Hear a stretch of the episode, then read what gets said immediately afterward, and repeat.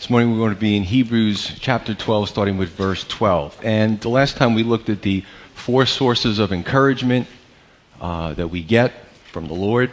And as I break it up, the second part of the chapter will be uh, six points of action in response to faith.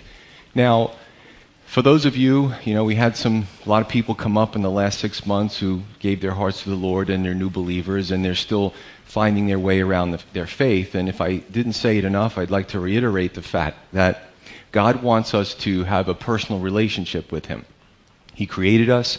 He's not some distant God that kind of put a little tinker toy set together and he, he went on vacation. He is intimately involved with us. He loves us. He sent his son to die for each one of us in this room personally. And he wants a relationship with us. So we have responsibilities in this relationship. I call them relational responsibilities because, you know, we all have either a best friend or a spouse or children or coworkers, professional relationships, parents, and we, we navigate through those relationships in life, don't we? We do things that please the other person. You know, if we, if we have a good relationship, we um, sometimes need to lean on them. And, you know, it's no different when it comes to us and God. We want to get to know Him better. We want to have that intimacy with Him. When the whole world is forsaken us, God will always be there for us. But I have to tell you that we do have relational responsibility. If we neglect those relational responsibilities, just like in a human relationship, that relationship will start to dry and wither up. So God is, does all the work on His end. He's reached out to us first. He's made the ultimate sacrifice. Even when we were still sinners and living in, in in vehement opposition to him, he still died for our sins. So this morning, I want you to be blessed with looking at, you know, think not only of, listen, if we give other humans uh, ourselves and we have a good relationship with, with them, does God deserve anything less? And the answer is no. As a matter of fact, he deserves more than that. He wants us to put him first place. So let's check out these six points, and I like to break it up into points at times so that we can kind of go through landmarks as we're studying it in the morning and we start oh i'm three four and you know it, it kind of orders things in our mind. I like doing that. So starting with verse 12 he says therefore strengthen the hands which hang down and the feeble knees and make straight paths for your feet so what is lame may not be dislocated but rather be healed. Therefore another connecting word from what running the race to win. We saw this last Sunday. And two, enduring and expecting God's loving discipline, spiritual discipline in our lives. Therefore, runner, do the following in light of what you heard. Strengthen the hands and the feeble knees. Straighten the paths for the feet and do healing on a part that's lame rather than have it be dislocated. Now, for a, a runner, they would understand this running on the track. You don't want obstacles to trip over. You have, you have an injury, you need to nurse it and deal with it and let it heal, right? So he's kind of going back and forth between this object lesson of a runner, but also the Christian walk. So we have to make sure we make that parallel. So the first point that we look at, the first responsibility is at times we need to pick ourselves up. Yeah, God asks us to do that, to pick ourselves up. Runner, it's always too soon to quit. Elijah, what are you doing out here? Get back in the game. Remember Elijah? Incredible victory. 300 false prophets at the uh, Mount Carmel, prophets of Baal. He defeats them. And one woman, the queen, says, I'm going to kill you. And he's terrified and he runs. And God catches up with him and takes there. He ministers to him, but he says, Elijah, go back. There's 7,000 who haven't bowed the knee to Baal. You need to go back there. Right? We need to continue running at times or all the time. We need to press on, be encouraged, be reinvigorated. And by extension, what happens? When other believers see what we're doing and our excitement for the Lord and our desire to keep going, what does it do? I, I remember as a weak Christian and as a new Christian, there were those I could look to and they never seemed moved. And I said, you know, I want to be like that one day. And when we are like that, we give others encouragement to continue pressing on. He says, So what is lame may not be dislocated, but rather healed. That's kind of interesting. Almost a, you know, you have a runner who has an injury needs to take care of it. But here, in a sense, it's a, a spiritual injury, something that could go one of two ways. uh, maybe a, a, marital situation or a relational uh, situation. That if it goes south, it becomes bitter. It can end in divorce. But if it gets better, it can be healed and it can be a great testimony. So, what we want to do is we want the lame things, the injured things, the sprained things in our lives to be strengthened and to be a testimony and not to go south and not to be lame. See, we're called to be victors, not defeatists. Not defeatists. Listen, there is a time and a place from the pulpit to really rile you up. And this is that time. We're not called to be defeatists. We're called to be victors. And every person in this room has the ability, the God given ability, to become a victor. More than conquerors, to walk in that. Again, to turn something that looks hopeless into a great testimony. We are in the salvation business, but we're also in the salvaging business. Right? You can take, listen, I'm a, I'm a junk collector. Ask my wife. I hoard stuff in my garage. I, I, can take anything. I see somebody else throws it out. Just, she's like, "What are you doing?" You know, I just pick it up and put it in my car. I'm like, "I could use this for something." And then when I, three years down the road, I'm like, "Look, see, I'm glad I saved it." so sometimes we, we salvage things in the world, but more importantly, in spiritual realm, nobody is beyond redemption. Nobody is beyond salvaging. Let's keep that in mind. So, two major concepts we see for maturity and growth woven through Scripture. And I love the ebb and flow through this. We find encouragement in the Scripture, we find exhortation, but we also find conviction and personal responsibility. There's times that we have we read the Bible, we read God's word and say, "You know what? I need to pick it up a little bit. I know what the Bible says about this, and I can do it because God has given me the power to be able to do this." And this is why I have difficulty with preachers who call yourself a motivational speaker. Don't call yourself a preacher if you're not willing to come up here from the pulpit and give the difficult things from the word, the bitter things, the tough things, the hard to swallow, along with the encouraging and the exhortative. All that produces is whiny, spoiled, shallow, and immature believers who will not lead anybody to Christ. And that's not what God is looking for. Verse 14, he says, Pursue peace with all men and holiness without which no one will see the Lord. So the second action we find is God asks us to pursue these two things, and there's two relationships. Pursue it with all men and women, brothers and sisters. This is the horizontal relationship. This is our relationship to others on the earth. Okay? I want to read Romans 12, 18, just one verse. And uh, the Apostle Paul says, if it is possible, I love this, as much as depends on you, live peaceably with all men. What that means is it's not always easy. What it means is we wear with each other. We're all sinners. And sometimes we have our moments, and sometimes other people have their moments. But it says, as much as depends on you, peace should be the goal. But as you know, when you're dealing with a situation or a person, sometimes they don't want peace.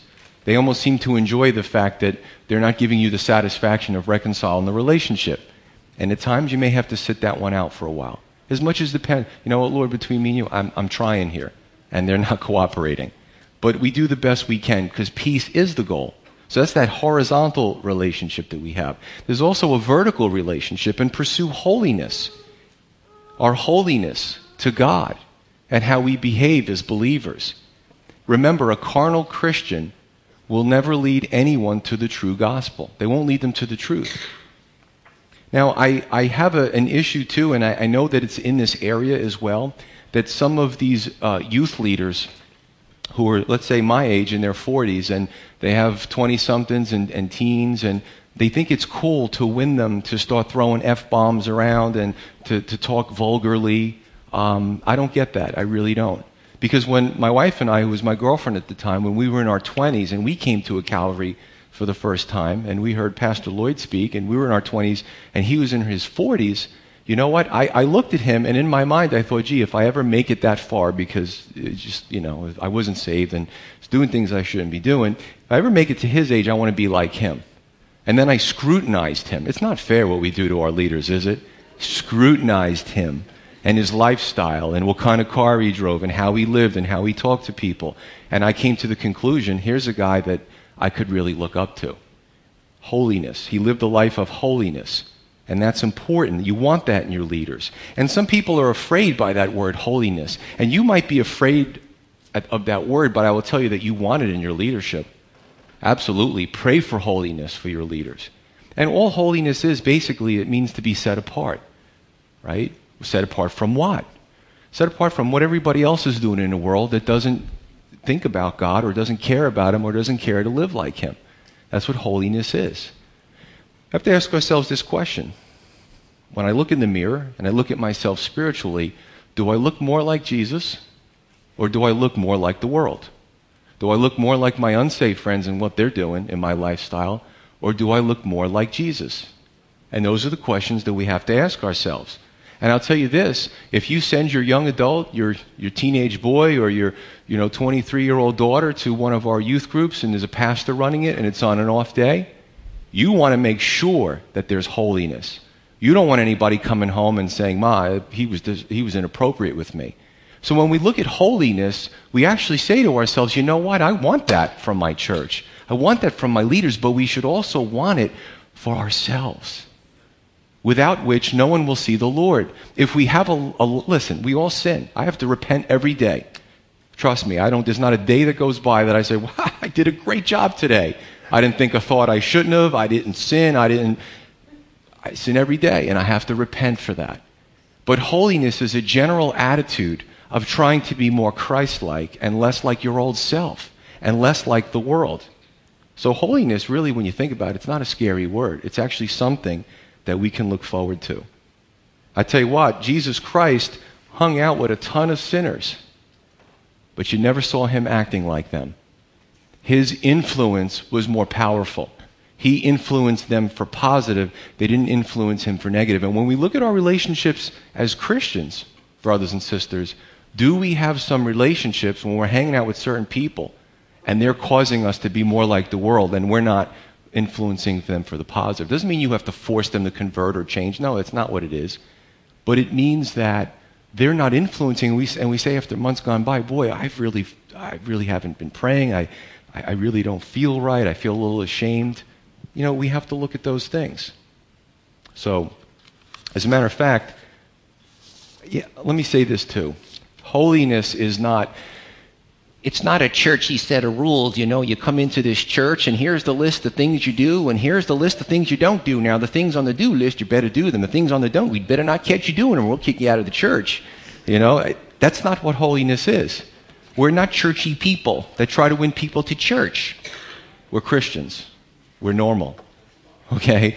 We try to win people into the kingdom, into salvation. So holiness is not what you should be doing or what you, we don't have a list of rules of things to do. Do what the Bible says. The more you read the Bible, Chuck Smith wrote a book that says that why grace changes everything. Actually, it's the grace of God. The more we understand His love, the more we understand His purpose for our lives, the more we live in His grace, the more we're going to want to be like Him. And by default, we are going to be changed. It just happens We weren't forced to do it. Somebody didn't hold us down. It wasn't a miserable uh, experience. It was something that just happened over time.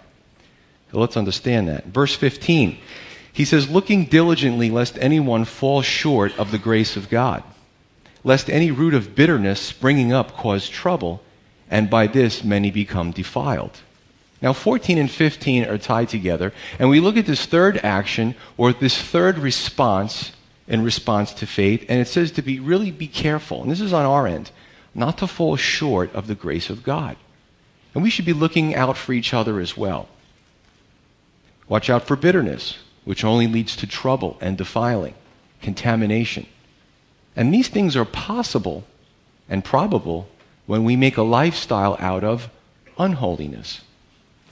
Now, if there is a warning then it's possible to fall short. God doesn't warn us of anything that's not possible.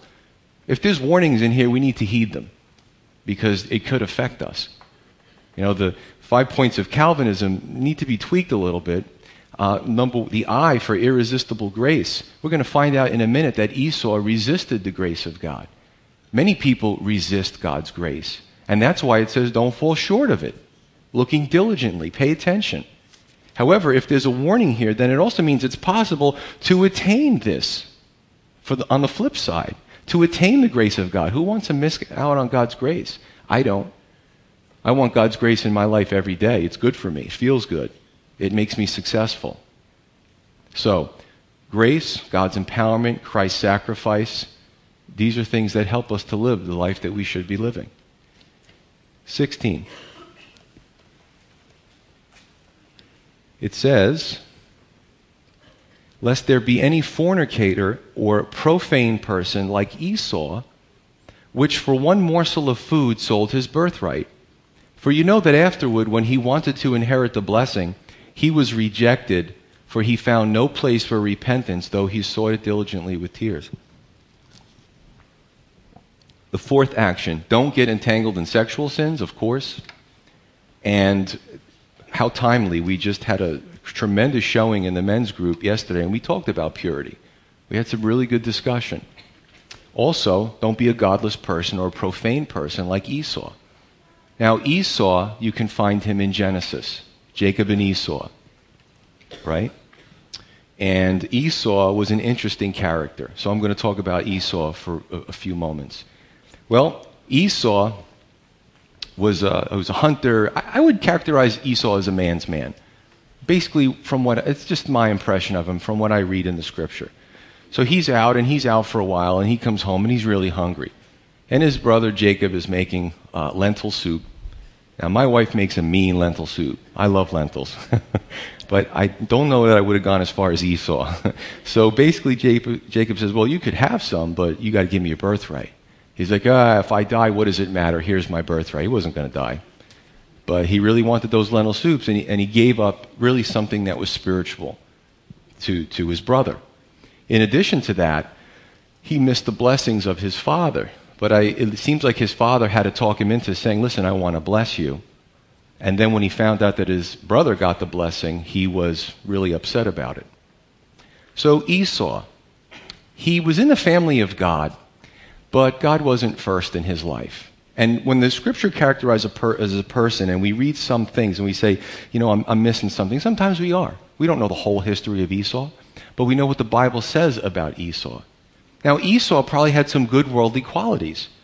He probably would have made a good boss today, might have been a great neighbor, civics leader, workout partner, uh, fellow soldier, whatever the case may be. Esau had some good qualities. Everybody has good and bad qualities. But he didn't care much for the things of God, even though he was in the family of God. He's a good example. Why is Esau put in here? Well, there are believers today that do the same thing. They have time for everything, every worldly pursuit. They're always doing something, and God is always last. Now, before I was a Christian, God was last. He was my last. He was my lifeline. I was a godless person. But when I came to Christ, I really tried hard. And I'm not saying He's always first. Like I said, I'm a sinner like you. But I really try to put Him up there. I really do. And I want my, my son to see that as well. However, there are some that come to the cross, God is always last. He's after all the vacations, all the educations, all the motivations, all the recreations. And, and they're nice people, but God is last. And then they complain when their kids get older and they see the hypocrisy in their parents. And they wonder why their kids don't put God first. But I've given them everything. They've seen the world. Listen to what you're saying. You know? Have you ever done anything to allow them to reach out to God? Have you shown God through your example that you want to put Him first? They'll catch on to that too. They'll catch on to that as well. Esau sold his birthright, blessings, many tears. He was in the family of God, like many are today. He lived the life of the flesh, like many do today. He came to God when there was tragedy, like many do today. And it's a sad thing. It's a sad thing to see. When you're that type of person and things go wrong, you want to come to God to fix the symptoms. But God wants to fix the disease. Oh, I don't want to fix the disease right now. That could be too painful. It could mean a change in lifestyle. It hurts. Can you deal with the pain? A good doctor, the great physician, will say, I know it hurts, but we have to deal with the disease. I can't just keep treating the symptoms. It's not a good doctor. Well, as the great physician, God is no different. He wants to deal, but, but it could be painful when you work on the disease. That's why people want the symptoms treated. Again, this was the type of person that Esau was. Living, indulging himself in the flesh, and there are those that call themselves a believer, that they look no different from the world, barely tethered to God or the church, and only in case something goes wrong. The fire insurance clause. We buy fire insurance, right? Because if, if the place catches fire in that one instance, you want to make sure that everything's going to be taken care of. And it's a sad thing. And people who want the blessings of God without God. Imagine that. Lord, I want your blessings, but I don't want you. Not a good thing. Now, there are some that have grown up in the church and don't feel that they're really big sinners. They don't feel that, and, and they act on that. They don't show love, they don't show grace because they don't feel that they need a whole lot of love and grace. Remember the prodigal son, the older brother? But father, I was with you all the time. What do you mean he came back? You're going to kill the fatted calf. You're going to have a party for him. He's no good. He was out on the streets. He squandered your money. And there's 40% of the prodigal son has to do with the older brother. You know, I grew up in the church. I was saved at an early age. I'm good. I'm good. That's dangerous. Pride might be an issue there. So we have to consider this when we look at it. Now, I looked at a few translations, and it, this doesn't mean that Esau couldn't repent. I went back into my Greek dictionary, I went back into some alternate translations, and really what it means is Esau, his tears weren't for the right reasons. Wasn't for the right reasons. Again, he wanted the blessings of God without God. Now, tears do not always indicate genuineness. I find, I find that in counseling too. Somebody starts with the waterworks, it doesn't necessarily mean that they're correct. It could mean I'm busted and I don't know what to do at this point. There's a lot of different reasons why we shed tears. So Esau shed his tears. He, he wanted those blessings and he was, he was outside of that realm. Verse 18, we go on. He says, For you have not come to the mountain that may be touched and that burns with fire, and to blackness and darkness and tempest it's Mount Sinai, back in the Old Testament. And the sound of a trumpet and the voice of words, so that those who heard it begged that the word should not be spoken to them any more. For they could not endure what was commanded. And if so much as a beast touches the mountain, it shall be stoned or thrust through with an arrow. And so terrifying was the sight that Moses said, I am exceedingly afraid and trembling. But you, here's the contrast, you have come to Mount Zion and to the city of the living God, the heavenly Jerusalem, to an innumerable company of angels, to the general assembly and church of the firstborn who are registered in heaven, to God, the judge of all, to the spirits of just men made perfect, to Jesus, the mediator of the new covenant, and to the blood of sprinkling that speaks better things than that of Abel. So the fifth action that we see is that we take responsibility for our future. Make the right choice. There's a sharp dichotomy, and we're going to go into the context because context is everything. There's a sharp dichotomy between choosing spiritual life and choosing the world, the temporal, the passing universe, that of the, the things of the flesh. And I love God's word because it's empowering. God doesn't force us to do anything, He gives us free will. But He warns us, and He prods us, and He exhorts us, and He encourages us to make the right decision. But ultimately, it's our decision. We can choose to hurt ourselves, can't we? We can choose to make a mess of our lives. It's foolish, but we can do it. We're not hurting anyone but ourselves. Make the right choice. So let's look at context. The Hebrew Christians, who the writer is writing to, had a temptation. They were completed in Christ, but, but, there were difficulties, there were trials. The, the Roman world was, the ship was turning. It was starting to turn against Christianity. That's a problem. Probably had issues with family members, issues with the diaspora going out into the different areas, not being received well, maybe not having a support group, and they started to be tempted to, to, to have some security. And they thought that security was going back into the old system, back into the legal system, which was going to be passing when this was written in only a few years, which would have shown to be futile anyway. So the writer is saying, You really want to go back to the old covenant? Because you were saved in the new covenant. Let's talk about the old covenant for a minute. Verses 18 through 21. It was the giving of the law, it was Mount Sinai, it was terrifying. Moses, take your shoes off, you're on hallowed ground. If anything such as an animal or a person touches this ground, they are to be thrust through with a javelin. The law, the law was condemning. It showed us that we were fa- flawed as humans. There was fear, there was death. It was unable to save. But what it did was it showed us our need for a Savior. And he didn't want those believers he was, who he was writing to to get that false sense of security to go back to the old system. And you hear that today, don't you? Well, I'm a good person. Well, I can keep the Ten Commandments. Well, I'm not a murderer. Okay, let's go back to the Ten Commandments. Now let's remember the teaching that Jesus gave on the Sermon on the Mount, where he said, if you think about these things, you've committed murder, lust, all these kinds of, of crimes because you thought about it. It's an offense to God. So Jesus further showed that the Ten Commandments were more condemning than the people thought. And Jesus was like, I'm the answer. I'm the Savior. I've come to, to free you. So what, you and I are under the new covenant, and the Hebrew Christians were under the new covenant. So we're kind of all in the same boat in a sense, even though 2,000 years have separated us. So the contrast, verses 23 through 24, look at the difference. We were blessed enough to come to the covenant of grace, not to Mount Sinai, but to Mount Zion. It's freeing, it saves, and it brings peace. It brings peace. We're in company with Christ, the Savior, the angels, forgiven sinner, and this is certainly a better retirement plan, isn't it?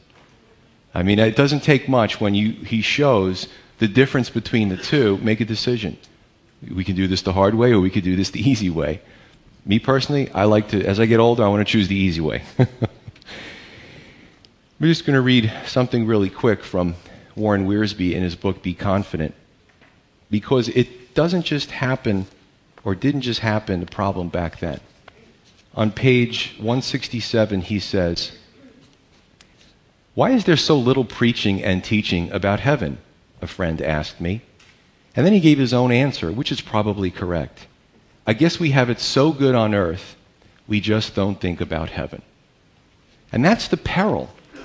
The peril to the persecuted believer in Indonesia or Iran or North Korea, the peril is death, imprisonment, being separated from your family. You really got to decide if you're really a believer or not. Because your whole world is coming down because the government is hostile towards your belief system. We have it great in America, don't we? Satan gets us from the other end.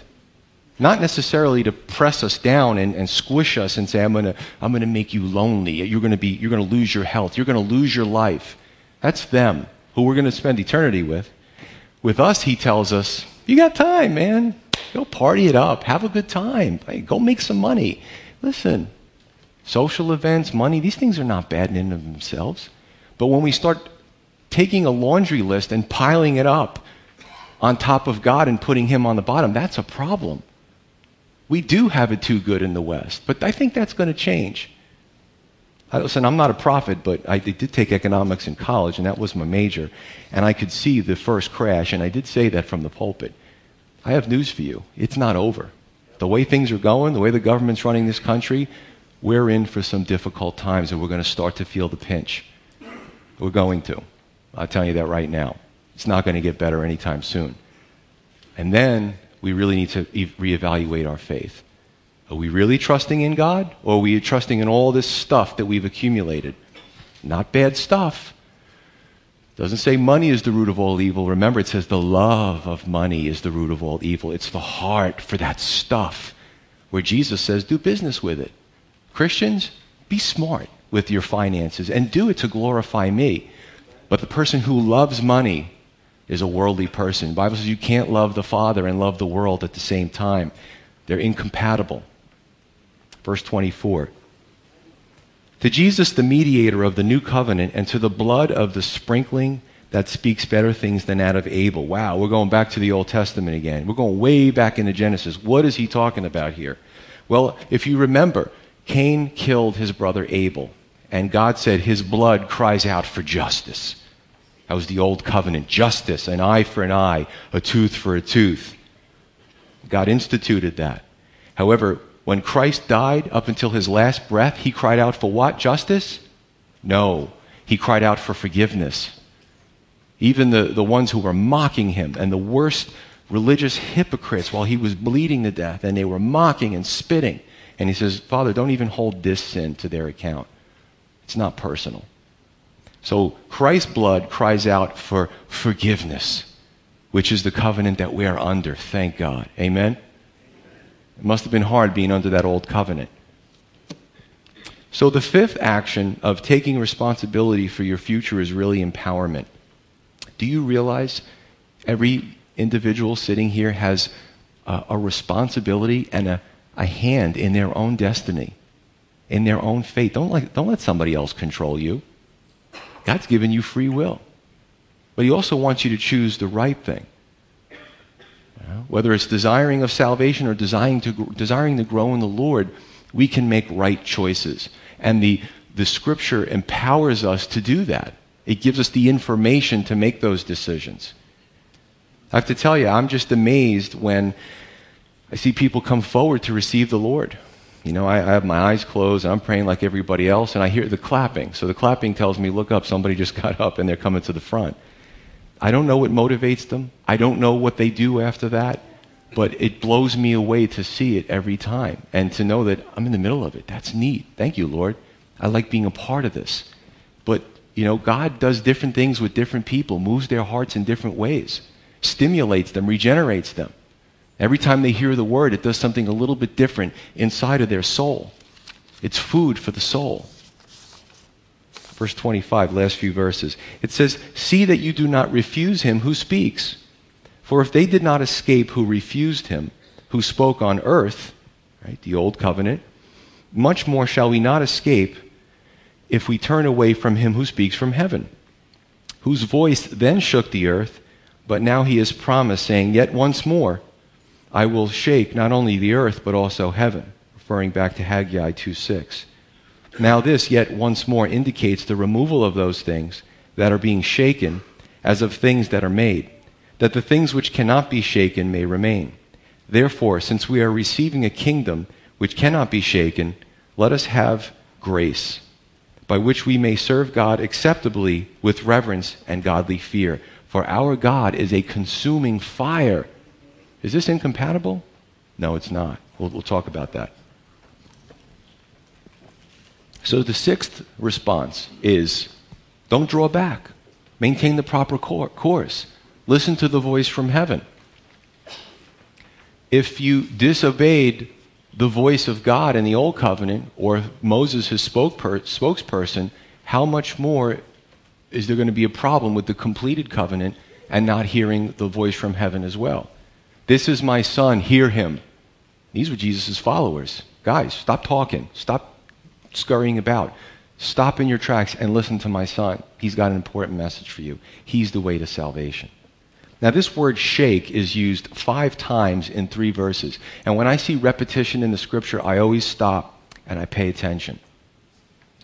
So I go into my Greek lexicon and I find that shake means this. It's not, you know, shake and bake, put it in the oven. It's more powerful than that. It means to incite, it means to agitate, as in a washing machine. You know, everything's just all over the place. It means to rock, you know. So I just say, well, you know, it's I kind of I got to bring out the flavor here. You know what I'm saying? This is serious business. God is, is rocking. He's going to rock the world better than any concert you've ever seen, any boom boxes and subwoofers. He is the ultimate rocker.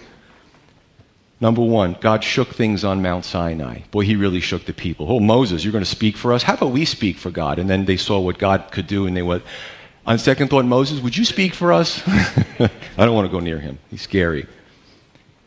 God shook things on the earth when Jesus was crucified on the mount. Remember the great earthquake? And the graves split open and, and bodies of the, of the dead came up? Pretty amazing stuff. And God is shaking things today, no? Yes? We had this discussion when I was uh, praying with the ushers. I don't, I don't think God caused. There's going to be a time in Revelation, scary time, where his judgments are going to rain down on the earth. I don't think he caused that storm in the Philippines. I think he's just starting to withdraw himself and let the powers of entropy just start to envelop the world.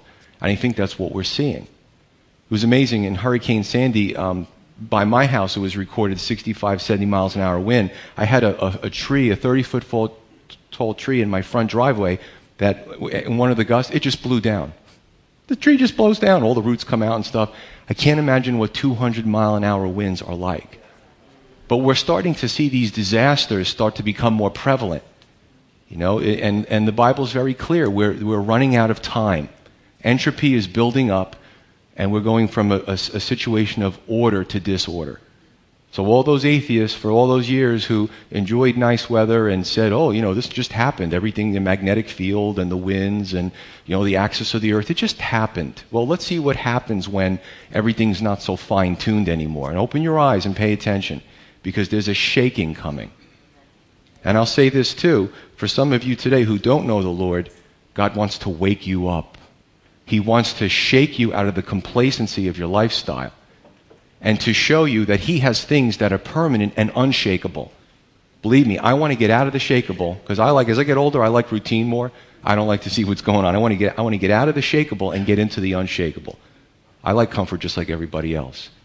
So he's shaking things. Verse 27 faith in cross and the Christ and eternal promises are the only things that cannot be shaking. Are you still living for the world? Well, then jump into a salt shaker and just move around. And that's going to be the rest of your life. Because that's what this world is. It's passing away, it has nothing for you. Politicians, listen, both parties, promise, promise, promise. You get tired of it. The voter apathy is, is really terrible in this country because people have given up, because they don't trust them anymore. World, what does the world have for you? America, where are we going? Verse 29, it says, Our God is a consuming fire. Now we know this, that fire will be used to cleanse the earth. The Bible talks about a new heavens and a new earth, but this consuming fire, that the, and this is in our future. We also know that there's eternal fire for those who reject God's way of salvation. The God of love is also a God of justice, and we can't forget that. Now, how do you reconcile that, the two of them? I just think of the warrior, the warrior who suits up for battle, and he goes out and fights evil, and his hands are feared by evil. When that warrior comes home and takes off his armor and lays his spear down, and he goes to touch his child, and they, they, they nestle into the warrior's arms, this is daddy to me. That's our God. He has to fight evil. He is a God of justice. But He's also made a covering for you so that when He comes home or you come to Him and He opens up His arms, Jesus opened up His arms wide with those nail prints, that you can feel safe under His wing. That you don't fear the hands of the warrior. That's how we can make the two of them compatible a God of justice and a God of love. He's got to do both. And it really goes back to this point on re- relational responsibility. I talked about it the first, and this is where I'm going to end. We have a relational responsibility to our God. He's already sent his, done, his son to die for our sins. Every sin that we've committed in the past, every one in the future, he died for those sins. He put out the olive branch. He put out his hand while we were still spitting in his face. And he said, I love you. That was his, his love to us we have a relational responsibility to take his hand. If you don't know Jesus Christ as your Lord and Savior, he's calling you through his word. He's doing something in your heart. Amen? If you know the Lord, things are going to start heating up in this country. And when he starts shaking the world, are we going to be the chaff that blows away when God does his shaking on his threshing floor? Or are we going to be the wheat that he can use to, to spring forth a beautiful crop, some 30, 60, 90 fold, shaken down, pressed, pressed down, overflowing? Is that going to be us? And you have to decide, brothers and sisters, this morning if you're going to be the wheat or you're going to be the chaff. Let's pray. Father in heaven, Lord, we thank you for the word as always, and we thank you for the encouragement mixed with conviction. We do have personal responsibility.